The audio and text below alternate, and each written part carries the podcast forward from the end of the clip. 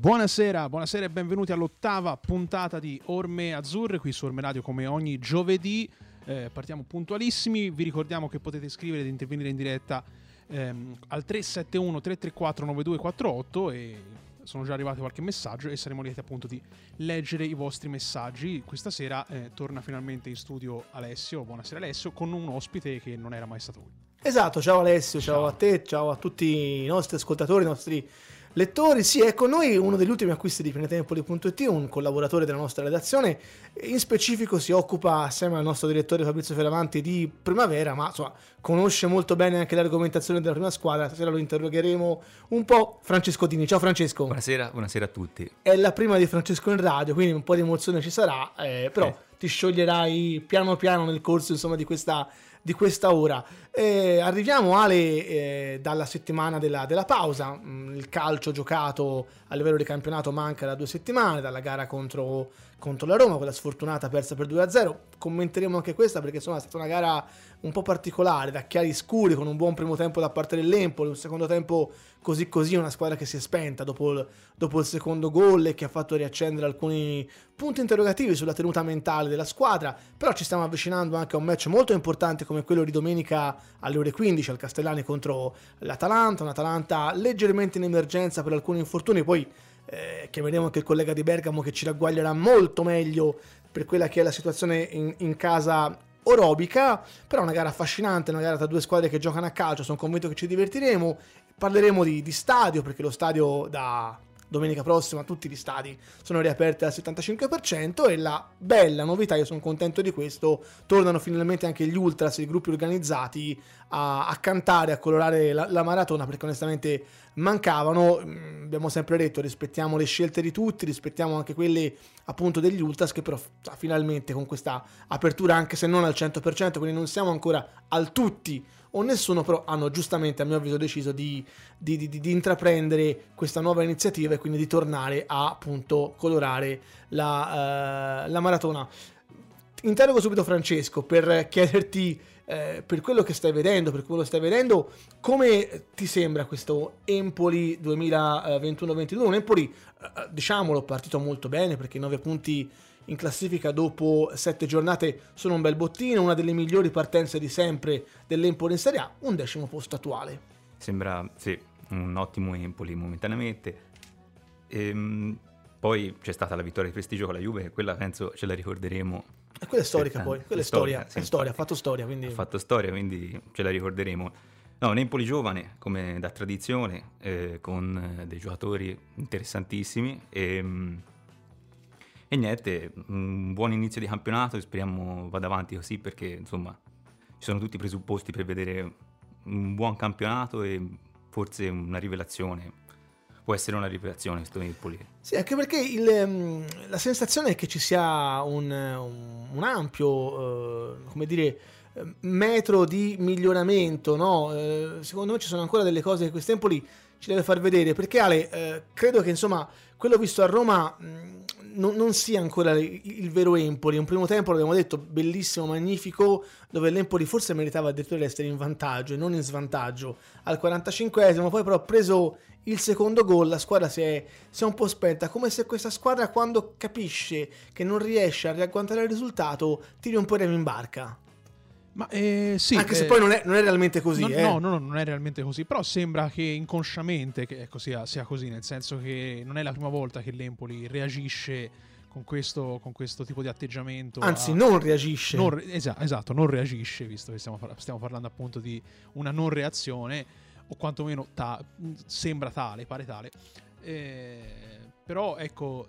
Eh, è già, la, è già, almeno la seconda volta che succede che l'Empoli ha questo calo di, di, di attenzione e c'è da capire appunto se è legato a un discorso di eh, poca sicurezza ancora nei propri mezzi, soprattutto nei, nei, nei dettami di, di Mr. Andreazzoli, oppure se è una cosa appunto dettata da quello che diceva appunto prima legato alla, alla, alla giovane età della, della, Rosa che probabilmente ancora non ha l'esperienza eventualmente per poter gestire emotivamente ehm, due gol subiti a, soprattutto all'Olimpico, insomma, quindi non è, non, è, non è, mai semplice, però all'Olimpico poi dove c'hai ehm, tutti contro, sicuramente anche l'età influisce ecco, sulla, sulla reazione della squadra.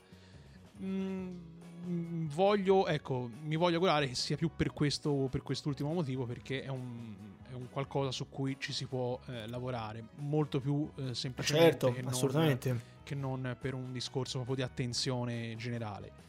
Eh, quindi io presumo sia per questo, anzi eh, io farei, eh, ne farei un vanto del fatto che, che, che la rosa dell'Empoli sia eh, fra le più giovani del campionato e, e, che comunque sia appunto una rivelazione perché questi giovani stanno facendo, stanno facendo più che bene quindi credo che abbiano dobbiamo dargli tutto il tempo necessario eh, per poter crescere e po- poter fare l'esperienza perché poi ci si lamenta sempre no? de, de, della poca lungimiranza e della poca eh, del poco coraggio. No? De, de, eh, in Italia ce n'è un po' poco, esatto, onestamente. De, L'Empoli in questo un pizzico si sta a differenziare. Esatto, esatto. E quindi, non che faccia cose stravolgenti, però un pizzico. No, però comunque, insomma, mh, mm, sì, sì, abbiamo già fatto esordire 2 2002, insomma, un 2001, quindi...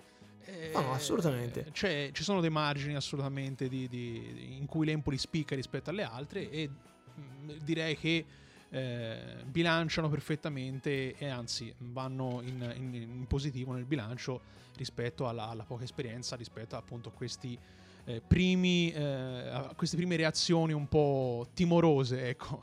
Non so se tu Francesco hai visto la gara contro la Roma, so sì. Ecco, un'altra cosa che eh, ha fatto un po' pensare, ha fatto discutere, eh, ci abbiamo anche ricamato un po' sopra, è stata l'uscita di Pinamonti, come se eh, l'infortunio dell'ex Inter abbia in qualche modo disarcionato quell'equilibrio che Andriazzoli era riuscito a costruire. E Andriazzoli poi l'ha anche detto mm, dopo la partita, e ha sottolineato appunto l'uscita, che l'uscita di, di Pinamonti è stata, è stata, una perdita importante per, per la partita.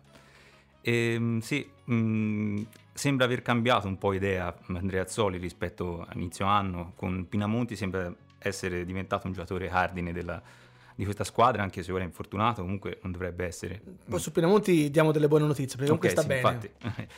e, e, quindi niente, averci un, un punteruolo là davanti con più importanza fisica che magari gioca più di sponda eh, con la squadra, appunto, mi sembra mh, mm, sia un cambiamento nelle, nelle, idee di Andrea Azzoli. E che sicuramente sta dando buoni frutti e dicevo diamo buone notizie perché insomma Pinamonte si sta allenando, ieri ha sostenuto parte dell'allenamento, oggi ero presente al campo a Petrolio dove gli azzurri si stanno allenando in questo periodo per la semina del campo sussidiario e Andrea Pinamonti ha sostenuto tutta la partita e la tattica, Io l'ho visto anche in forma, ha preso anche due o tre colpi da qualche compagno e ha tenuto botta, quindi credo che eh, il giocatore sia pronto, non so se Andrea Sori deciderà di schierarlo dal primo minuto o magari farlo entrare a gara in corso, però sicuramente sarà tra i convocati e sicuramente sarà dentro al match contro l'Atalanta.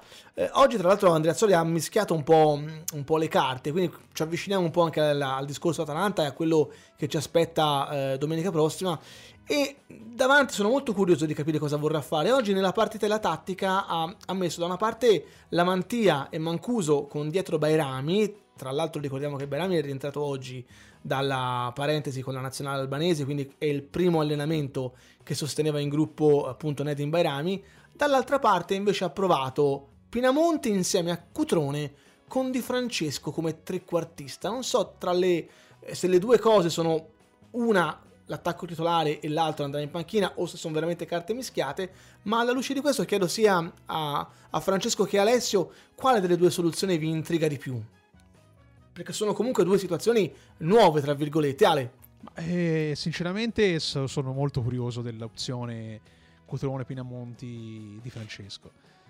Anche solo per il fatto che non, non, non la si è mai vista e quindi eh, sulla carta insomma, sono i nomi che hanno fatto tanto scalpore sul mercato di, di estivo e quindi sono curioso di vedere se questi tre possono coesistere eh, nell'attacco azzurro.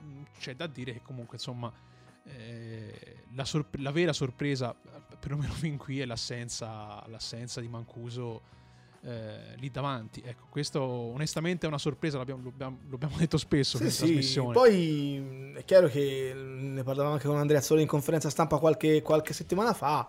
Eh, quando, quando, specialmente vinci hai ragione, quindi non è che puoi andare a esatto. contestare le scelte vincenti, Però l'esclusione di Mancuso dispiace un po' anche perché è sempre sembrato anche nei momenti difficili, penso alle gare sfortunate contro Venezia e, e Sandoria, è sempre sembrato uno di quelli sul pezzo, anche in fase di non possesso ha sempre fatto grande lavoro, grande sacrificio. esatto, e poi facevo una considerazione così, mh, giusto per eh, un po' sopra le righe, sul fatto che mh, solitamente chi viene utilizzato come, come immagine a inizio, a inizio camp- campionato, insomma tanto bene poi non gli va nel corso del, dell'anno. Sì, è vero, Perlomeno non- negli ultimi anni è, è sempre vero. successo così. Anche se quest'anno un, vero uomo immagine, onestamente non... No, però vabbè, insomma, la non c'è, però Mancuso sicuramente è stato l'uomo- l'uomo immagine per la presentazione Certamente, delle maglie, quindi certo. eh, diciamo non c'è stata la campagna abbonamenti, quindi l'u- l'unica immagine uscita, diciamo Poi parliamo anche di quella, tra l'altro. eh. Esatto, esatto, però Ero insomma, scordato all'inizio di che facevo erano degli argomenti importanti. Facevo questo ragionamento qui che negli ultimi tre anni quello che è stato utilizzato a inizio anno come uomo immagine poi nel corso della stagione purtroppo È vero. eh, gli è andata male. Però, Francesco, per te di con- questi, di questi due attacchi che oggi ha presentato Andrea Zoli, qual è quello Eh, che ti... Concordo, io personalmente sono un estimatore di Di Francesco, e, mm, mi piace molto come giocatore e, e poi sono curioso di vedere Pinamonti se finalmente, eh, non finalmente perché comunque è giovane, ma è sempre mancato magari quel, quel passettino in più per, per con- confermarsi un giocatore, insomma, è stato anche nel, nella, nella nazionale under 21, insomma, nell'Inter, eccetera. Quindi vediamo se quest'anno può essere il suo anno di, di svolta deci- eh, definitiva. Hai citato di Francesco che ti piace, Sì. Pinamonti, però anche Cutrone, insomma, in Certo, un anno sì, sì, certo. particolare, perché insomma io Certo, ne parlavo anche oggi con, eh, con Pietro Accardi, ho fatto una lunghissima chiacchierata a microfoni spenti ovviamente, quindi insomma, non, non vi diremo assolutamente gli argomenti che abbiamo sciorinato, però parlavamo di un po' di mercato, ci raccontava un po' di, di- di- di- di cose diciamo da dietro le quinte, no? quelle che poi non, non arrivano nemmeno e forse non ha nemmeno grande senso raccontarle al, al pubblico, però la cosa di Cutrone è molto particolare perché l'Empoli stesso si rende conto che un giocatore come Cutrone fino a un anno fa era impensabile che potesse arrivare ad Empoli. E sicuramente eh, senza togliere niente a Cutrone, senza togliere niente all'Empoli, è chiaro che se oggi Cutrone gioca nell'Empoli è perché qualche passaggio sbagliato, mi passi ovviamente il termine eh, l'attaccante, c'è stato. È un anno importante questo per Patrick. Patrick deve dimostrare eh, di essere giocatore con la G maiuscola. ha comunque maturato un'esperienza, l'esperienza del Wolverhampton quando è stato all'estero, comunque giocatore ehm, viene dalle giovanili insomma del Milan, ha giocato nel Milan, quindi anche lui deve un po' trovare il punto di svolta e Empoli penso sia la, la- la piazza perfetta per un giocatore che cerca queste cose, no? Insomma, stiamo parlando di uno, di uno che sembrava fino a tre anni fa un predestinato, uno che dovesse essere magari quasi l'attaccante titolare della nazionale. eh. Ora stavo, volevo- stavo cercando mh, su Wikipedia alcuni, alcuni numeri di Cutrone perché insomma mi ricordo eh, li sciorinammo, però parliamo di uno che al Milan ha fatto comunque 13 gol. Cioè, 13 gol in maglia rossonera non li fai per caso. Poi però ha fatto due gol alla Wolverhampton, 4 alla Fiorentina e poi una serie di zeri eh, che oggi l'hanno portato a giocare nell'Empoli. Per nostra fortuna, sicuramente sì, però magari è Eh, chiaro che no, parliamo di un under senz'altro un giocatore 25 da rilanciare, presenze in under 21 con 11 gol. Eh, no, Non male, eh. non male. È un, senz'altro un giocatore da rilanciare, ma credo abbia tutte le, le caratteristiche per, per poterlo, per poterlo fare, insomma. Ci abbiamo Ale qualche, qualche curiosità, qualche domanda da casa Allora, a cui sì. possiamo provare a rispondere magari. Sì, la domanda appunto è, è proprio inerente agli attaccanti perché ci scrivono Buonasera, secondo voi quale sarà la coppia titolare di Eh. attaccanti domenica? Per me la Mantia Mancuso. Ecco, vedi. E l'ha provato Per- però, eh, esatto, oggi l'ha per- provati. Per Mirko sarà Allora, io la Mantia Mancuso. Devo, devo dire una cosa, eh, penso anch'io, allora, d- delle, delle non, non coppie, perché poi alla fine parliamo di trequartisti attaccanti, quindi delle troppie, delle, delle tre persone provate da una parte e da un'altra, dovessi, se, se sono quelle che lui ha in testa, poi magari le carte hanno mischiate, sicuramente anch'io l'euro virtuale lo vado a spendere su Pinamonte, Cutrone, eh, Di Francesco, ma perché? Perché io penso che eh, Bairami non parta titolare, eh, è mancato praticamente per tutte e due le settimane, è tornato in gruppo soltanto oggi. Quando va in nazionale, comunque stacchi la spina, c'è poco da fare, è fisiologico. Pensi ad un'altra squadra, pensi in un'altra maniera, hai altri compagni, hai oltre- altri obiettivi. Quando torni, ti serve, secondo me, quel periodo per poter ricaricare le batterie e rimetterti in circolo. Eh, questo a Bairami chiaramente è mancato perché avrà soltanto rifatto due allenamenti, due o tre allenamenti a disposizione. Con questo non è escluso che poi il mister lo mandi dentro, però io sono convinto che Berami possa partire dalla panchina.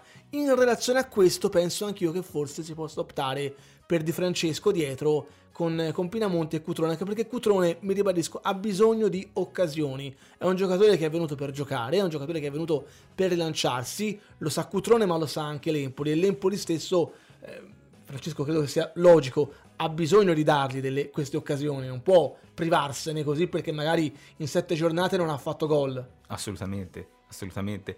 Avendo comunque un, un parco attaccanti ampio, perché comunque l'Empoli ha diversi attaccanti che possono eh, girare tra sé. Certo, insomma, certo. Sì, direi assolutamente che Cutrone può prendersi lo spazio e, e, e l'Empoli lo può dare, nel senso e l'Empoli lo deve dare, l'Empoli sì. assolutamente lo deve dare. Eh, apro una parentesi, siccome abbiamo citato la campagna abbonamenti, eh, è notizia praticamente ufficiale eh, che verrà battuta credo all'inizio della settimana prossima e che anche l'Empoli aprirà appunto i battenti della campagna abbonamenti. Io non so se ci sarà un claim ad hoc, se faranno delle presentazioni particolari, non lo so, i tempi sono abbastanza stretti. Però quello che è importante dire è che appunto anche l'Empoli aprirà la sua campagna abbonamenti, quindi esula da questo la gara contro l'Atalanta che va soltanto con i biglietti, si dovrà attendere la settimana prossima, verrà chiaramente ufficializzata attraverso i canali eh, social eh, della, della squadra di Monteboro e, e, poi chiaramente verranno diramati i prezzi, prezzi che dovrebbero essere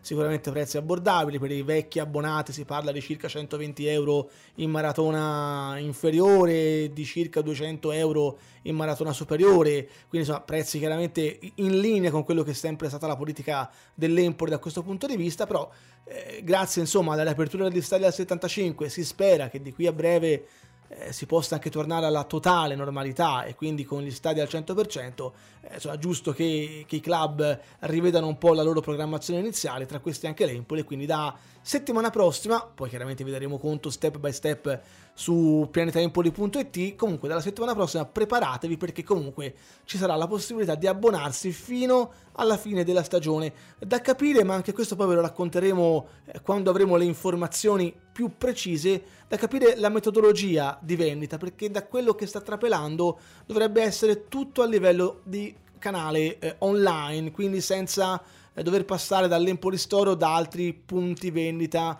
fisici, però ripeto, step by step, quando l'Empoli agli inizi della settimana prossima ci darà comunicazione eh, di tutti i dettagli, ve ne daremo conto e, e, quindi insomma da lì poi partirà la campagna abbonamenti. Io credo che insomma con l'Empoli in Serie A eh, la, la, la, l'apporto da parte del pubblico e la richiesta per poter essere presente al Castellani sia importante, anche perché poi se no il rischio è che poi è un po' quello che si temeva, no? anche in queste, in queste ultime giornate con Castellani eh, ai minimi storici, perché anche se c'era l'apertura al 50% non è mai stata raggiunta la, la, la, la, copertura totale di questo 50%, che i posti strategici potessero poi finire a tifosi di altre squadre. In questa maniera invece ci copriamo, danno gli ultras, sono gli abbonamenti e quantomeno il feudo azzurro è, è tutelato. E credo Ale che insomma l'abbiamo visto in queste... Noi veniamo da un anno e mezzo di porte chiuse, che abbiamo vissuto direttamente allo stadio e possiamo dire che quello non è calcio assolutamente non è calcio, ma non era calcio nemmeno quello visto fino a qualche settimana fa con eh, mille, duemila persone sedute quasi in silenzio catechesico, come se fossimo più in chiesa che, che a vedere un match di calcio. Sì, mh, mm, aggiungo che noi purtroppo abbiamo visto la, la, la decadenza di, di, di, questa, questa, di questa situazione eh, dall'inizio e poi l'evoluzione sempre più, più, triste da tutti i punti di vista, a partire appunto dal pubblico, per poi arrivare appunto a, a, all'impossibilità addirittura di andare a fare i dopo gara, eh, le interviste dopo gara. Quindi eh, onestamente l'ultimo anno e mezzo è stato mm, non so, non mi viene neanche un termine perché non vorrei essere volgare, non vorrei dire cose fuori luogo. No, però è stato aberrante. Aberrante, sì. Mm, è stato molto triste, è stato veramente triste, triste perché eh, non abbiamo potuto svolgere il nostro lavoro come abbiamo sempre fatto, abbiamo visto man mano peggiorare la situazione dal punto di vista appunto logistico, dal punto di vista di, di presenza, dal punto di vista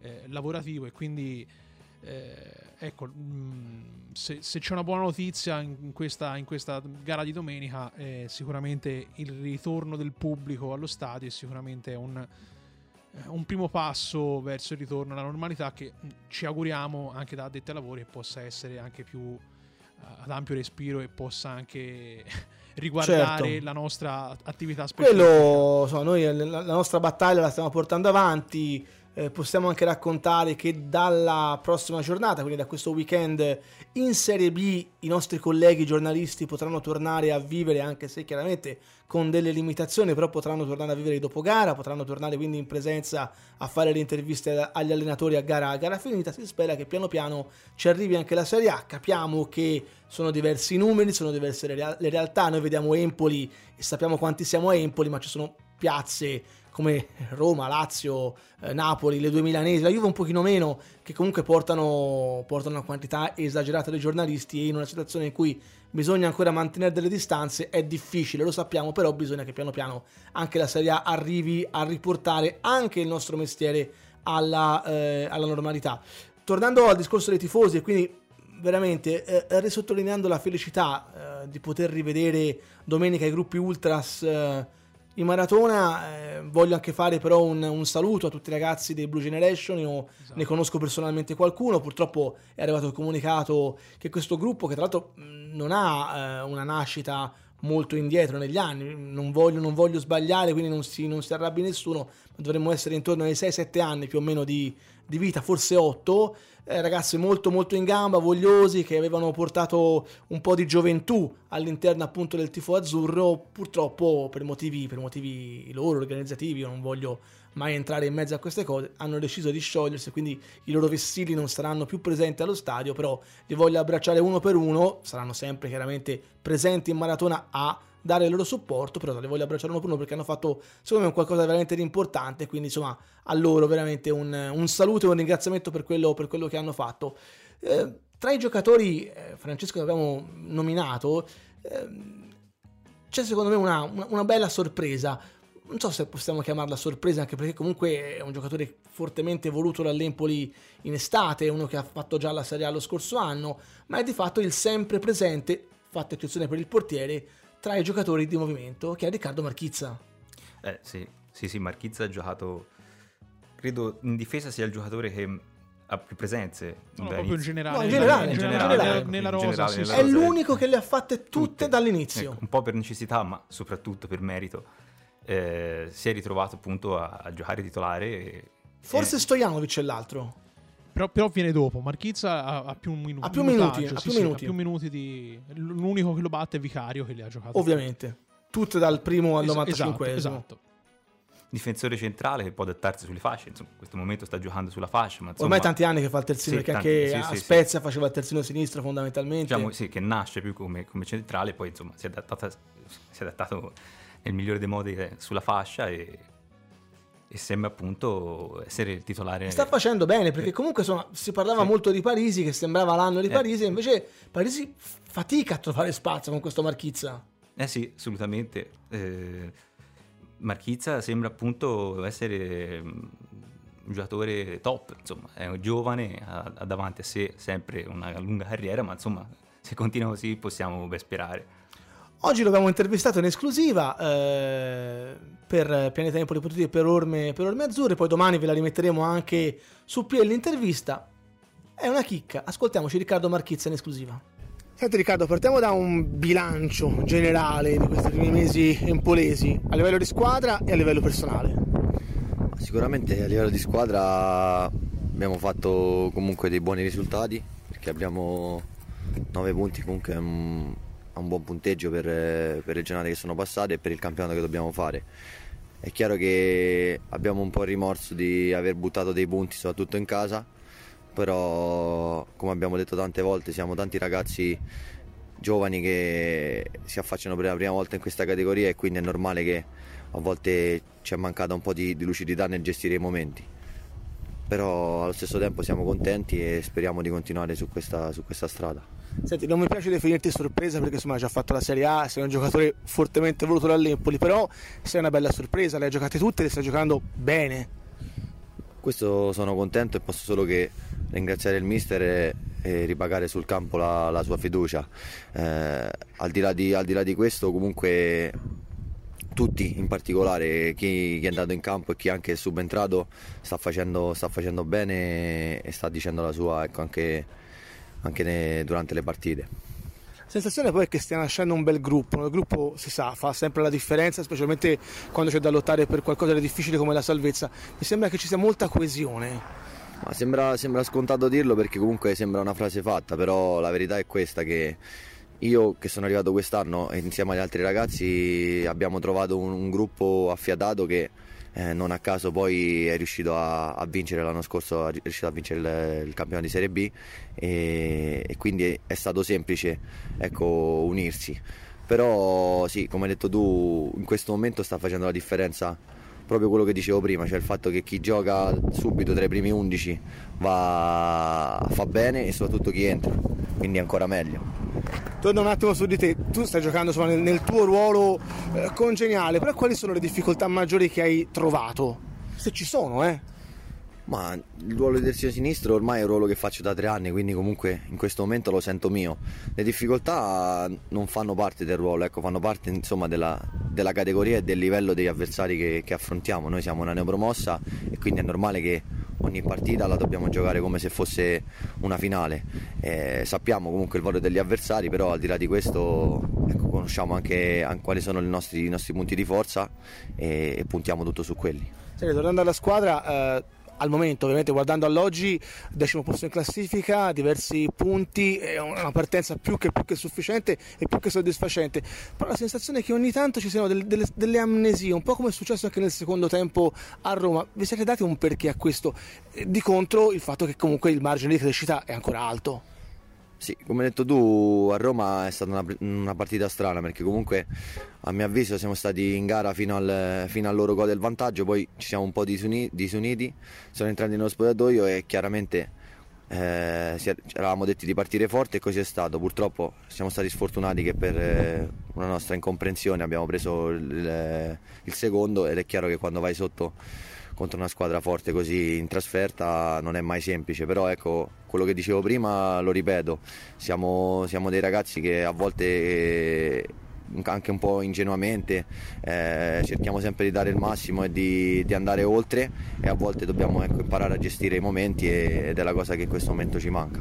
Tu che l'hai conosciuto tanti anni fa, che Andrea Azzoli hai ritrovato qua, adesso che è un po' che ci lavori insieme? Ma sicuramente è un, è un piacere perché comunque eh, è un mister che, che, ti dà dei concetti, ti dà dei principi e che poi riportiamo sul campo. Ecco, poi siete voi che, che dovete giudicarli, però a mio avviso eh, li stiamo riportando sul campo e ecco, dopo, dopo queste prime giornate eh, sicuramente faremo, faremo, proveremo a fare meglio perché comunque il campionato è lungo e stiamo ancora imparando tanto. Senti, per chiudere arriva lo stringente presente, domenica l'Atalanta, una delle squadre insomma, che stanno rappresentando al meglio il calcio italiano anche, anche in Europa. Che gara ti aspetti? Che Atalanta ti aspetti? Quanto sarà difficile provare a portare a casa il match?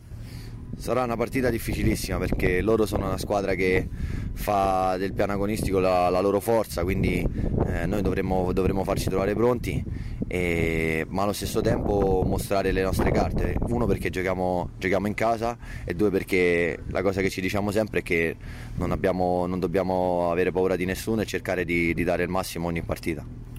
Allora, questa è un'intervista fatta un po' old style. Vi chiediamo scusa per qualche rumore di fondo, eravamo all'aperto, fuori dal campo di petrolio dove non c'è chiaramente una zona adibita alla stampa. C'era un vento tremendo e pensavo peggio, onestamente. Poi è passata una moto, avete sentito il rombo della moto, qualcuno che stava buttando via l'immondizia, quindi qualche rumore di fondo c'è stato, ma va bene così, insomma. È il bello, è il bello insomma, di, di, di, di lavorare anche in maniera un pochino più, più genuina. Eh, Riccardo Marchizza che secondo me insomma, ha detto parole giuste, misurate, un ragazzo, un ragazzo in gambo, un ragazzo intelligente e Francesco e poi Alessio eh, ha inquadrato anche abbastanza bene la gara di, di domenica, una gara difficile contro una squadra fisica, una squadra che gioca un buon calcio, non sono partiti forse benissimo, eh, hanno anche diversi impegni a cui ottemperare, però l'Atalanta in questo momento rappresenta una delle realtà più importanti del calcio italiano e complimenti a loro per il grande lavoro che hanno fatto per arrivare a quello che oggi sono.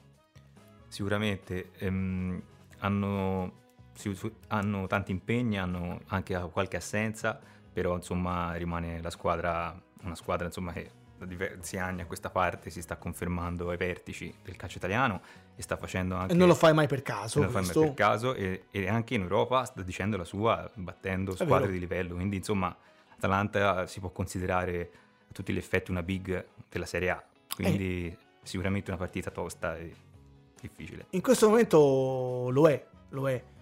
Eh, Che poi sì. quando penso all'Atalanta penso a me e a te a Bergamo quel Eh, giorno. ci sarei arrivato. ci sarei Con il arrivato. bombardamento a Troncoschi. Esatto, ci sarei arrivato. Ora era perché- Bergamo, non era Empoli in quel caso. Sì, sì, però è stata assolutamente. Ce l'abbiamo ancora negli occhi riguarda, la partita. sì, è una delle partite che ho 40 più tiri in porta dell'Atalanta. Proprio, è stato un assedio, ma proprio nel vero senso della parola. Cioè non, eh, non scorderò mai cioè, i colleghi di, di Bergamo che, Erano increduli, eh, erano noi increduli. eravamo gli unici due di- dei giornalisti di Empoli e circondati ovviamente da giornalisti di, di- di- di Bergamo che ogni tiro in porta quindi si parla circa uno al minuto Eh, all'incirca circa 40 tiri in porta, Esatto. più o meno fecero. più o meno, meno. eh, ogni volta si giravano verso di noi guardandoci come per dire ma, ma com'è possibile e io ogni minuto dicevo ora ce lo fanno ora ce lo fanno ora ce lo... e non ce l'hanno fatto è stata veramente una partita eh, incredibile incredibile e incredibile che non si sia preso neanche un gol Eh, detto questo sì ehm, quello a dimostrazione di quanto di buono ha fatto fin qui l'Atalanta di quanto sia una squadra Tra l'altro all'andata vincemmo 3 a 2. esatto esatto quindi Cioè, ne eh, prendiamo 4 punti all'Atalanta in, in quel Esatto. campionato che poi per noi fu nefasto con la retrocessione. Esatto, quindi è l'Atalanta che deve aver paura dell'Empoli. No, eh, scherzi a parte, l'Atalanta è una squadra assolutamente eh, fra le più temibili del campionato italiano e fra quelle che fa più gol. Eh, indipendentemente da chi gioca, hanno sempre dimostrato di, di essere molto più che pericolosi e quindi eh, sarà un po' la partita della, eh, della maturità perché io ecco non avevo ascoltato la- l'intervista di, di Marchizza prima di, di- di averla ascoltata insomma in diretta con voi e ha un po' detto quello ci- che ci dicevamo prima no? che eh, probabilmente fin qui la squadra se, se può avere una pecca appunto è, que- è quella dell'inesperienza dovuta alla giovane età di alcuni eh, giocatori. E quindi eh, mi auguro che si insista su questa, su questa strada, quindi di, di continuare a far eh, giocare i giovani eh, e che pian piano si impari a gestire questo, questo tipo di, di, eh, difficoltà emotive e eh, la gara con l'Atalanta penso che a livello di difficoltà emotive e oggettive sia il non plus ultra del, de- di quello che poss- si possa incontrare. E quindi eh, ci sta anche di perderla però ecco gradirei che, che- che venisse eventualmente persa però con un atteggiamento eh, costante dall'inizio alla fine Sì, soprattutto se speriamo chiaramente che l'andamento sia tutt'altro, ma soprattutto se dovesse mettersi male la partita, esatto, no? esatto mi auguro Perché quello. lì è quando tu capisci che non la riprendi più che ti spengi un po'. Se, se Esatto. perdi 1-0 magari sei sempre un po' sul pezzo.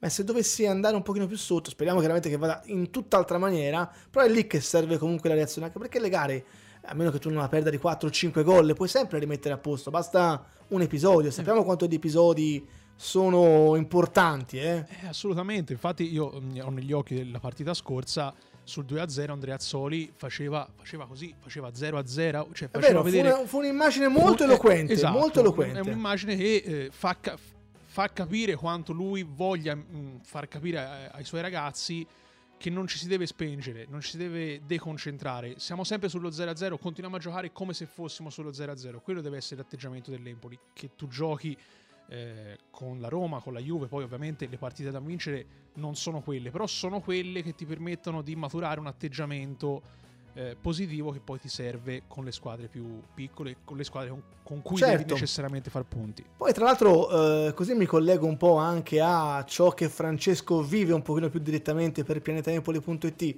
Tra i tanti denti avvelenati che potrebbe avere l'Atalanta con l'Empoli c'è anche quello della finale scudetto a livello, in questo caso primavera, con un Empoli straordinario Partita. 5, 5 a 3, una partita 5-3, partita eccezionale. Tu eri, Sì. eri presente a Ricci di Sassuolo quel giorno, emozioni immagino straordinarie. Io tra l'altro avevo eh, Boucher a pochi metri perché lui era stato squalificato. Esatto, quindi è vero, era in tribuna. Era in tribuna, avevo a tre seggiolini di distanza da me, quindi ho sentito anche tutte le indicazioni che dava la squadra, che insomma è stata una, part- quella lì è stata una partita fantastica come tutto il percorso dei, dei playoff, che insomma battuta la Juve 2-1, battuta l'Inter dopo tempi supplementari 3-2 all'ultimo secondo e poi 5-3 in finale contro l'Atalanta, è stata una cavalcata anche insieme insomma tu- tutto il percorso anche del campionato incredibile. Quando, quando vinci è sempre difficile rivincere, eh, però la sensazione è che l'Empoli quest'anno possa avere le carte in regola per poter quantomeno rifare bene, perché il, il manico c'è, i giocatori ci sono, poi ti chiederò anche qualche cosa su un paio di, di singoli, se eh, qualcuno, penso a De Kong, penso ad Aslani, con la testa giusta ovviamente, dovessero essere lasciati anche un po' di più a Boucher, secondo me, non dico che si rivinca, però... Eh no no, era partita un po' in sordina quest'anno, un po' Boucher la, parte sempre in sordina. un po' per l'appagamento, un po' per le condizioni fisiche, un po' per i volti nuovi, quindi un po' l'amalgama da ritrovare, insomma prima sconfitta, poi un pareggio e poi solo vittorie. E poi c'è stata la Youth League, che appunto eh, contro eh, il Domzale ha vinta 2-1 laggiù in Slovenia. Tra l'altro mercoledì, ricordiamo, alle ore 19 c'è il ritorno, al. Carlo Castellani. Eh, anche in questo caso, scusa se ti interrompo perché credo sia importante, non c'è ancora comunicazione ufficiale, quindi io ve lo dico in via ufficiosa. Verrà aperta la tribuna e dovrebbero esserci dei prezzi veramente stracciati, cioè roba che forse non si arriverà nemmeno a pagare 5 euro. Chi può venga per due motivi. Il primo perché la scuola di Boucher se lo merita, un'occasione magari ghiotta per poter vedere dal vivo una squadra che gioca veramente bene al calcio. E la seconda perché comunque è un evento storico, è sempre una competizione europea. Parliamo di un Empoli campione d'Italia. Io non so se rivedremo mai, speriamo di sì, la prima squadra azzurra in Europa, l'abbiamo vista una volta. Chi era presente quel giorno a Zurigo, io sono tra quelli, se lo ricorderà a vita, però è un'occasione ghiotta importante. Quindi io invito tutti, chi possa, ad essere presente mercoledì alle 19 al Castellani. Assolutamente, sì. Ehm, ci sarà la partita, tra l'altro, ora sabato invece contro l'Inter. Eh, Pari punti in classifica, tra l'altro. Sì, eh, l'Inter che ha un Fontana Rosa, mh, sembrerebbe essere questo il giocatore da temere, che sta facendo molto bene. E, mh, e il Napoli invece che appunto si sta confermando con i suoi talenti, appunto come dicevi te, dal- dell'anno scorso, con un Aslani sempre metronomo di centrocampo, ehm, ambidestro, lancia di sinistra e di destro mh, in maniera abbastanza impeccabile. E poi ci sono giocatori come Baldanzi, ecco, Baldanzi... Qui ti interrompo perché Sì. poi su Baldanzi voglio fare un Ok. discorso un po' in però sentite com'è più sciolto quando parla di Sì, primavera? è vero, è vero. Eh, eh, fare- hai notato? Sì, sì, è vero, è No, ti interrompo perché abbiamo in collegamento da Bergamo e così ci racconta un po' di più sulla, sull'Atalanta, sulla Dea, eh, per come arriverà ad approcciare la gara di Domenica Castellani, il collega Luca Cuni di Bergamo TV. Ciao Luca, buonasera. Buonasera a tutti. E allora, che, che Atalanta dobbiamo mh, attenderci domenica al Castellani in una gara, te lo dico fin da adesso, non scontata, dove l'Empoli venderà molto molto cara la pelle. Allora, innanzitutto faccio i complimenti all'Empoli per lo scudetto primavera conquistato il 30 giugno perché veramente siete stati bravissimi. Ne parlavamo adesso, guarda, ne parlavamo adesso. Eh, infatti.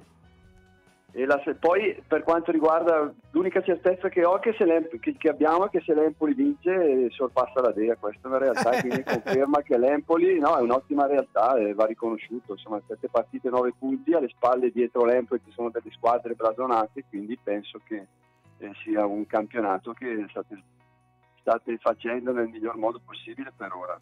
Certo, mi verrebbe proprio da dire che è possibile anche battere l'Atalanta perché giocherà mercoledì a Manchester, non è un, un palliativo, però insomma è una partita strategica per il passaggio del turno. Tra l'altro l'Atalanta verrà a Empoli eh, senza i due cursori che rappresentano un po' il- il- l'architrave della squadra, cioè Gonses e Atteborg. Tra l'altro mancherà Pessina e Jim City e quindi eh, con Zapata che arriverà anni sera con le valigie dalla Columbia, quindi tutte i 14 nazionali che in questi giorni si sono allenati a Bergamo, quindi non arriviamo nel miglior modo possibile, un po' come è capitato con la Torino e la Salernitana, quindi secondo me potete avere un'occasione d'oro.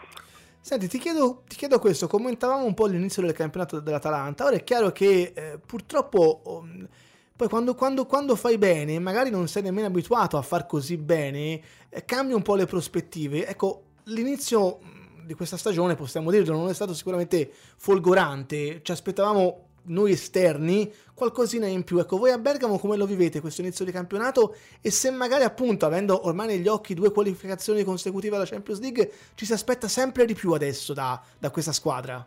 Oppure no, Sì, piedi no. per terra e No, si no. guarda sempre, perché il vostro presidente ricorda sempre che l'obiettivo è quello della salvezza, quello che viene in più è aggiunto.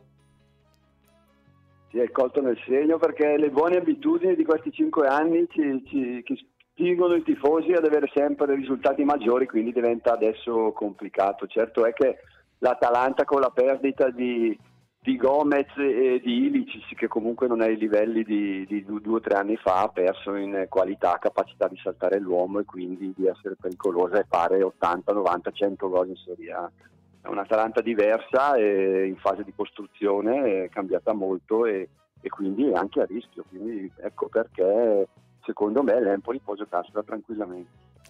Senti, quindi mh, mm, mi sembra di capire che eh, il fatto di avere la gara di Manchester eh, a pochi giorni, diciamo, da, da, dalla sfida di Empoli, questo possa in qualche modo eh, far sì che venga approcciata quantomeno anche a livello di 11 in maniera un pochino più particolare la gara di domenica. Non voglio dire presa sotto campo, sminuita perché sarebbe un grande, un grande, errore. Ovviamente, conoscendo un po' Gasperini, non farà mai questo tipo di errore. Però mi sembra che insomma, nell'ordine delle, delle priorità venga prima Manchester e poi dopo Empoli. Sì, eh, sul fatto che l'Atalanta venga, che la Dea venga a Empoli, vada a Empoli per giocare sotto gambo deconcentrata, non ci credo neanche io. assolutamente certo no, sarebbe che... assurdo. Sì, no, ma certo è che però i, i giocatori che ha a disposizione adesso eh, non le permettono di giocare nel miglior modo possibile, perché poi in difesa giocherà Toloi probabilmente finirà le Palomino, quindi eh, gli uomini veloci, Mancuso e Pinamonti potrebbero benissimo saltarli eh, con estrema facilità e poi sulle fasce Zappacosta e Mele non so, o Zappella non sono certo a Tevore Gonzes, quindi eh, faticherà un po' l'Atalanta sicuro questo anche se poi la, l'esperienza di questi anni la fa, la fa, giocare poi in Champions con un'altra mentalità e, e, con altro spirito, questo è sicuro, lo si è visto anche nelle scorse partite, anche l'anno scorso. Ti faccio una domanda a questo punto anche un po' difficile, secondo te quale potrebbe essere l'11 titolare di domenica? Portiere non lo so perché anche Musso arriva domani sera, o lui o Sportiello, beh, non cambierà granché. Poi in difesa sicuramente giocherà Toloi, Demiral, Palomino, Freud e Teron saranno a centrocampo e sulle fasce Zappa Costa secondo me avrà un posto sicuro e poi se la giocheranno Mele di ritorno dalla Danimarca dove ha conquistato il mondiale e Pezzella. E poi trequartista sarà secondo me quasi sicuramente Pasalic e poi ci sarà o Zapata o Muriel affiancati da Malinowski a supporto come prima punta, credo che sia questa l'Atalanta che scenderà in campo con l'Empoli. Se ti dovessi chiedere un giocatore eh, che può essere più temuto nelle file azzurre, chi mi diresti? Ah, io Mancuso. Mi piace tantissimo. Che potrebbe, che potrebbe non giocare, eh, perché ultimamente lo sta, eh, pa- lo sta panchinando, quindi no. potrebbe non giocare. Infatti, però ma lì davanti comunque la, la, linea offensiva è pericolosa sicuramente, con Piemonte, Cutrone o Mancuso eh, sono giocatori di, comunque di, di qualità. Senti, l'obiettivo stagionale della Dea qual è? Sempre riprovare un'altra qualificazione in Champions eh, o si sta un pochino più bassi perlomeno in partenza? Eh, potrebbe essere quello che dici tu, un posto in Champions, ma non sa quest'anno, anche perché il livello si è alzato, non sarà così facile. Io credo che un piazzamento in Europa sarebbe un buon risultato. Questo, questo comunque la dice, la dice, lunga. Luca, io ti ringrazio infinitamente per il tuo contributo. Non so se sarai ad Empoli o meno domenica. Comunque, grazie mille. Un abbraccio, Luca Cuni, Bergamo TV. Grazie buona ancora. Fortuna, buona Serie A. Grazie, grazie. Speriamo che non sia l'unica. Perché ultimamente Ciao. ne facciamo una e torniamo giù. Quindi. Ciao Luca, grazie ancora, grazie ancora. Ti ho interrotto ma voglio tornare su, su Baldanzi perché è un giocatore che è sulla bocca veramente di tutti, ne stavi iniziando a fare una disamina specifica su questo, su questo ragazzo che tu lo hai visto diverse volte dal vivo. Io ho poca cultura, devo essere sincero, sulla squadra primavera, però mi dicono che sia forte, forte, forte, forte. Sì, ehm, classico trequartista, mancino, eh, dribbling, capacità di tiro con entrambi i piedi. Poi una cosa caratteristica che di solito i mancini non hanno è che dribbla spesso sul destro, nel senso è un giocatore che non sa mai dove va. Quindi prevedibile. È imprevedibile. Non ti dà punti di riferimento. Eh, non... non... dà punti di riferimento e, e, vede la porta e vede compagni. È proprio un trequartista, un, un, vecchio numero 10, ma sembra veramente... Cioè, è forte e è sopra categoria per la primavera, a mio avviso. Eh, Vedremo. Se, se certo, Certo, ora immagino sia ancora un po' presto perché se Sì. non sbaglio in primavera hanno fatto quattro giornate, Sì, non voglio eh, dire una, una stupidaggine, avevo qua un appunto, quattro, Quattro, giornate, quattro, quindi sì. quattro giornate sono veramente troppo poche per avere un dato indicativo, però immagino che le squadre da tenere d'occhio siano le stesse di sempre, l'Inter, l'Atalanta, mi dicono che la Roma abbia una buona squadra Sì. quest'anno, infatti è partita molto forte, La SPAL è sempre una, una squadra che comunque mh, è una rivelazione del campionato e l'Empoli ci ha vinto. il Cagliari è partito bene, il Genoa è partito bene, Sì, sì, sì.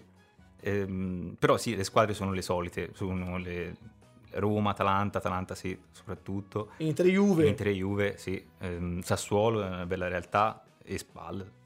Anche se la spalla vedo No, nella classifica no, non è partita- partita, partita- non è partita benissimo. è 5 vero. punti in 4 partite, eh, siamo tutti lì perché l'Empoli vedo che è quarto con 7 punti, c'è terzo il Cagliari con 8, secondo il Genoa con 9 e la Roma ne ha 10, quindi insomma siamo, Sì, sì. siamo di fatto tutti lì, poi è ancora, è ancora, è ancora presto.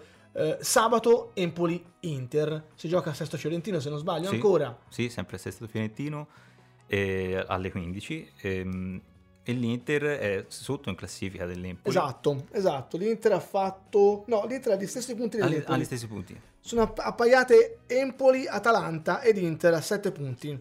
L'Empoli ha una differenza reti migliore rispetto però sia ad Atalanta che ad Inter. E Era interessante. Era interessante, sì, senz'altro. Eh, L'Inter ha pareggiato con la Juve 1-1 e ha dei giocatori, anche qui, dicevo prima, come mm, Fontana Rosa, che è appunto un po' sulla bocca di tutti per quanto riguarda i nerazzurri. Ehm, e poi c'ha comunque, ha comunque Casadei, già dall'anno scorso, ha dei giocatori importanti, una squadra fisica e, e- e vedremo appunto se l'Empoli riuscirà a, a battere. A insomma, battere, a portare via... A portare, lo vedo, l'allenatore è un ex giocatore dell'Inter, Sì, Chivu. Cristian Chivu, il romeno, Cristian Sì. Chivu, che da quest'anno è il nuovo allenatore della primavera dell'Inter. Ale, torno un attimo da, un- da una squadra nerazzurra all'altra, ma torniamo sulla, sull'Atalanta. Ehm, si dice no, spesso che il calendario eh, lascia un po' il tempo che trova, perché insomma tanto devi giocare con tutte, una volta all'andata, una volta al ritorno. Io invece credo che i momenti siano importanti. No, no, il calendario Eh, quello che mi come- raccontava, che ci raccontava Luca da Bergamo, io non ti dico che mi faccia sorridere e che mi faccia stare tranquillo al 100%, però quando sento la conta degli assenti, che Zapata torna domani sera, che Musso torna domani l'altro, e insomma sulle corsie andranno a mettere due giocatori un pochino meno di gamba, insomma, un mezzo sorriso poi lo faccio, perché mi dico allora forse è il momento magari migliore per affrontare questa Atalanta che in una- presa in un altro momento poteva essere tosta. Come la Roma l'hai presa dopo una sconfitta nel derby. Non ti dico che era sentenza, ma era difficilissimo portarla a casa quella gara. Sì, ehm, sicuramente influisce, influisce come ha influito per la Juventus che veniva da un, da un periodo di, di- di confusione totale da tutti i punti di vista e quindi sicuramente quella confusione ha influito anche sulla eh, riuscita no, del- dell'impresa storica. Eh, Roma, come dicevi, era una, era una sentenza, soprattutto dopo la sconfitta eh, del derby. Sul- sull'Atalanta non sono invece così ottimista, nel senso che eh, il fatto che ci siano così tanti assenti, secondo me, non, eh, eh, non è poi così un, eh, un vantaggio poi così mh, eh, evidente per, per gli azzurri, perché comunque... eh, Tu dici la squadra è talmente forte, assortita. esatto, sì. E soprattutto, insomma, capita spesso no? che poi le seconde linee entrano e devono dimostrare e quindi fanno molto, molto bene. E quindi mm, l'Empoli dovrà veramente fare una gara mm, notevole, notevole domenica. La beffa sarebbe prendere gol da piccoli, però. Eh, Vabbè, sì. vabbè, Esatto, la esatto, beffa sarebbe sì. quella di prendere gol da piccoli. Sì, perché quant'è? Tre Un anni? giocatore- Tre, quant'è? Tre anni che si prova? Due? Due, tre anni? Che altro quest'anno era preso. Esatto. Era preso. Era preso. Era preso. poi- sì, Era preso. Preso. Eh. Preso vuol dire che c'erano già i fogli. Sì, sì. C'erano già quasi le firme. Preso. E poi invece sembrava dovesse andare a Spezia, è rimasto alla fine a Bergamo. Però insomma, sarebbe clamoroso prendere gol da piccoli. Sì, esatto. No, però vedendo, sfogliando insomma la rosa dell'Atalanta, è chiaro che la squadra, la squadra è forte perché comunque davanti, lo diceva anche il collega, possono permettersi gente del calibro di Marinowski e Muri. E insomma, Muri, due insomma, eh. che in Serie A fanno male. Eh. Eh, fanno male anche in, in Champions. Cioè, non c'è Giorgetto e Cocchi a giocare, esatto, insomma. E quindi, insomma, dai, eh, so- seconde linee fino a un certo punto e, l'Atalanta gioca bene, c'è poco da dire, l'Atalanta gioca bene, i giovani dell'Atalanta è un'altra squadra che eh, predilige eh, i, i, giovani e dà spazio ai giovani, eh, quindi dai, non credo alla... Eh, diciamo che secondo me è più un, uno scacciademoni, no? quello di voler dire eh, ci, sono, ci, sono, molte assenze e quindi vede, vediamo, forse avete qualche chance. Non, non, ci credo, credo che l'Empoli, indipendentemente da chi mh, mm, schiererà l'Atalanta, dovrà fare una gara importante. Allora, l'assenza, non so come, come la pensa Francesco, però l'assenza di Pessina secondo me è un'assenza importante, eh sì. perché Pessina dietro le punte in questo momento sta facendo molto bene, eh? l'ha mm. dimostrato anche in nazionale. Sì, sembra quello che riesce a cucire il gioco tra l'attacco e il centrocampo e sem- sarà un'assenza importante per l'Atalanta. Detto questo, come diceva bene, l'Atalanta davanti a tanti giocatori che fanno paura. No, poi insomma, una squadra che gioca a memoria, che gioca, che gioca bene e chiaramente sei preparato a doverti rimpinguare anche con giocatori appunto che possono rappresentare le cosiddette seconde linee la metodologia, l'impostazione che comunque c'è in testa è, è la medesima, no? se manca Pessina va un altro, è chiaro che i piedi sono diversi ma l'impostazione resta più o meno la stessa, quindi la gara eh, rimane con un coefficiente importante. Io credo Ale che da questa gara forse la cosa più importante da trarre sperando di portare via uno o tre punti, questo è chiaro, però sia proprio quello che hai detto tu, cioè eh, una crescita di maturità a livello di tenuta prestazionale sui 90 minuti. Sì, che magari, magari se dovessimo andare in svantaggio, perché io vorrei vedere un Empoli che va in svantaggio e che comunque continua a star sul pezzo fino in fondo, che poi la metta a posto che non la metta a posto. Eh sì, indipendentemente, ve l'ho detto prima, indipendentemente dal risultato che, che porteremo a casa, eh, sarà importante l'atteggiamento, quindi eh, è fondamentale che l'Empoli riesca a, a scrollarsi un po' di dosso questa, questa mm, non voglio chiamarla paura, però questa soggezione no? che, che, che, ha dimostrato in, alcune, in, alcuni frangenti, soprattutto quando andava in svantaggio. È fondamentale invece che eh, l'Empoli abbia lo stesso atteggiamento dal, dal primo al 94esimo, indipendentemente da quello che succede in mezzo. Eh, un altro appunto che volevo fare sull'Atalanta è che insomma eh, Gasperini è sulla panchina insomma, ormai da tanti anni. Eh no? sì, è un... È dal 2016 se non erro che... che, che è, una lunga militanza. E in... quindi è, è, è anche, anche, in questa è una delle poche no? che in Italia ultimamente sta avendo una continuità così eh, lunga no? con, stes- con, la stessa guida tecnica. Ora va di moda, insomma, la guida tecnica dopo sei mesi è già. Sì, poi già... quest'anno abbiamo visto che rivoluzione sulle panchine, più o meno quasi tutte le panchine esatto, sono state cambiate. Esatto. Loro invece hanno proseguito su una linea che sta funzionando, sta funzionando sta sicuramente dei risultati. Sicuramente i risultati eh, danno ragione a Gasperini e quindi la società è avvantaggiata in questa scelta di continuità. Però è anche vero che eh, è sempre più raro no? vedere panchine così lunghe, con 6-7 anni, dove c'è sempre la stessa persona a, a, dirigere l'orchestra, è sempre una cosa più rara. E quindi eh, questa è una cosa che mi piacerebbe onestamente vedere molto di più a, a livello generale, no? a livello Italia, ehm, perché quest, questi valzer continui degli allenatori secondo me non fanno tanto bene al calcio. Eh, questo può essere una chiave di lettura interessante che potremmo anche approfondire poi nelle, nelle prossime puntate, ma credo che quella tra Andreazzoli e Gasperini sia una bella una bella partita a scacchi perché sono due allenatori molto preparati, due allenatori che fanno giocare molto bene le loro squadre, due allenatori che prediligono il gioco, la partenza dal basso, la palla a terra, le verticalizzazioni. Non sono squadre che si inventano, sono squadre che giocano sempre per provare a vincere, che non si afflosciano mai addosso all'avversario. Credo, Francesco, credo, poi vedremo domenica con i nostri occhi, ma che al di là di come possa andare, vedremo una bella partita tra due squadre vive, vere. Credo anch'io, sì. Mm, sono due squadre appunto che giocano bene e quindi mm, anche una partita, mi aspetto anche una partita di ripartenze, una partita insomma aperta, eh, con tanti tiri, poi magari mi smentirà. Speriamo non 40 però, no, no. sulla porta dell'Empoli. 40 li fa sicuro, tanti tiri li fa sicuro. Speriamo non quello. Ne, no, ha accumulati, però... ne ha accumulati talmente tanti che potrebbero non tirare per le prossime 3-4 gare contro l'Empoli. no, è vero, è vero, è vero. però credo, credo, che siano due tecnici che appunto amano, amano il, il, gioco. Eh, non tutte le squadre che vediamo anche nel campionato di Serie A fanno questo. Molti si conformano sull'avversario, salvo quelle 3-4 che chiaramente hanno delle individualità e delle fisionomie di altro livello, no? Quindi esuliamo da da Inter, da, da, da, Roma, da Lazio, da Juventus e qualche altra. L'Atalanta è una squadra che gioca a pallone, l'Empoli è una squadra che gioca a pallone. Questo è bello secondo me.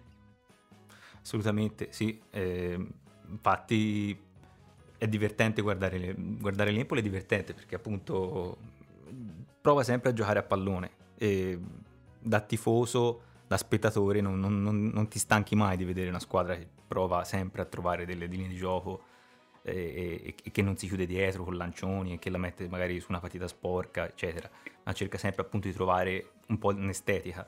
Esatto, esatto. Come eh, si scriveva anche oggi su pianetempoli.it è difficile da, da, mettere giù l'11 che potrà scendere in campo, anche se non mi immagino grandi, grandi variazioni. Sono di fatto tutte a disposizione salvo Furlan. Oggi eh, da dire che non si è allenato Lorenzo Tonelli, ma ha fatto uno scarico programmato e quindi già domani Tonelli sarà in gruppo con i compagni e a disposizione. Credo che la difesa rimarrà intatta, vedremo ancora ovviamente Vicario in porta, Stojanovic, Romagnoli, Viti e Marchizza, non mi aspetto nessun nessun movimento da questo punto di vista. Invece salendo, salendo su sono molto curioso. Oggi per esempio a centrocampo, considerando che Ricci non è nelle migliori condizioni, ricordiamo che è tornato eh, con un infortunio muscolare dalla, dalla gara eh, in Under 21, oggi si è sottoposto a degli esami, ha lavorato a parte, difficilmente inizierà la gara al primo minuto e oggi mh, vedendo Stulaz con, da chi era affiancato, eh, il centrocampo potrebbe vedere As a sinistra, a destra, pardon, e Bandinelli a sinistra con appunto Stulaz, lo sloveno, in cabina di, di regia. E poi da capire davanti, da capire davanti, dove secondo me c'è un grande ballottaggio. L'ipotesi di vedere un Pinamonti Cutrone di Francesco potrebbe essere probabile. Oggi, come detto, li ha provati eh, diverse volte per diverso tempo assieme, però non è escluso nemmeno che ci possa essere un rimescolamento totale, perché ricordiamo anche che Pinamonti viene da un altro infortunio muscolare subito, tra l'altro nella gara proprio contro la Roma che lo ha costretto ad, ad, uscire. Si è allenato poco, di fatto oggi ha fatto il primo allenamento intero con la squadra, ieri aveva fatto parte, bisogna capire eh, le indicazioni e i responsi che daranno anche i dati del GPS, che darà la, lo staff medico, quali possano essere, se il mister vorrà investire su di lui dal primo minuto oppure no, e se a fianco di Cutrone come oggi provato, oppure eh, rimettendolo accanto a Di Francesco con Bairami dietro, anche se mi ripeto, in questo Bairami è tornato oggi dalla nazionale, oggi ha fatto il primo allenamento, secondo me difficilmente Andrea Sole lo butterà dentro dal primo minuto, un giocatore imprevedibile perché parliamo di un altro forte giocatore che stasera non abbiamo nominato, ma un altro di quelli che possono fare la differenza, che magari, perché no, Francesco messo a partita in corso potrebbe dare quel quid in più. Sì, sì, sì. Ehm, assolutamente. Quindi c'è ancora un punto difficile fare la formazione. Mm, vediamo. Anche Ma... perché poi, Ale, quante volte abbiamo detto quanto è importante avere no, i doppioni giusti? Eh, perché poi, lo diceva anche Marchizza nella, nella nostra intervista fatta, fatta, oggi, fa bene chi entra, ma fa bene, spe- fa bene chi parte, ma fa bene spesso chi entra. Eh, la, la differenza la, sta, la, fa, la, fa, quello, l'abbiamo detto fin dalla, dall'inizio della stagione, l'Empoli, eh, la, vera eh, bontà della, della, campagna acquisti è stata proprio esatto. nel fatto di aver costruito esatto. due squadre eh, intercambiabili, mh, per ogni ruolo c'è almeno due giocatori titolari che possano assolutamente ehm, eh, sostituirsi e scambiarsi senza far rimpiangere eh, il compagno e quindi eh, questo probabilmente è quello che farà la differenza e finora la sta facendo salvo appunto quelle piccole defiance che dicevamo mi aggancio non so come siete messi a livello di fantacalcio. Zero, zero. Io, io meno di zero perché appunto un ascoltatore ci chiede a, a Fantacalcio se conviene mettere Mancuso o Pinamonti, in parte gli abbiamo già risposto, però insomma... Dovessimo scommettere l'euro lo scommettiamo su Pinamonti in questo momento. Esatto, quindi caro ascoltatore... Metti insomma, Pinamonti. Metti Pinamonti, poi, poi, magari giocherà sicuramente Mancuso, farà anche un paio di gol e a quel punto ti avremo fatto... E il nostro amico Simone Gelale Mani ci ridirà fino al 2050. Vabbè, comunque anche io a Fantacalcio ci voleva... Zero, io, io ho smesso. Ci voleva Io Simone per, per, il fantacalcio. Mi, mi, annoia, qualcuno mi maledirà, ma mi annoia il fantacalcio. Non, ah, è so. bellino per quanto mi riguarda fino a che fai la squadra. Poi ha fatto la squadra, per me finisce, finisce lì. No, mm, ci vuole troppo tempo a stare dietro, statistiche, numeri, voti. Già diamo i nostri esatto, voti dove esatto. puoi leggere quegli altri. No, no. Fine Fantacalcio per me è morto. Siamo in chiusura, io ringrazio di cuore Francesco Dini che è stato qua con noi, buon lavoro per le gare della primavera, so che sarai Grazie. a Sesto Fiorentino sabato e poi chiaramente contro Donzale mercoledì. Grazie ancora Francesco. Grazie a voi. Ale, vai a chiudere, io saluto tutti quanti, giovedì prossimo ci sarà Nico Raffi eh, qua con voi, ora è sempre Forza Empoli. E niente, che vi dico, grazie, grazie di aver partecipato anche stasera a Orme Azzurre, come ogni giovedì, vi diamo appuntamento appunto a giovedì prossimo, sempre qui su Orme Radio. Buonanotte a tutti e Buonanotte, buonanotte.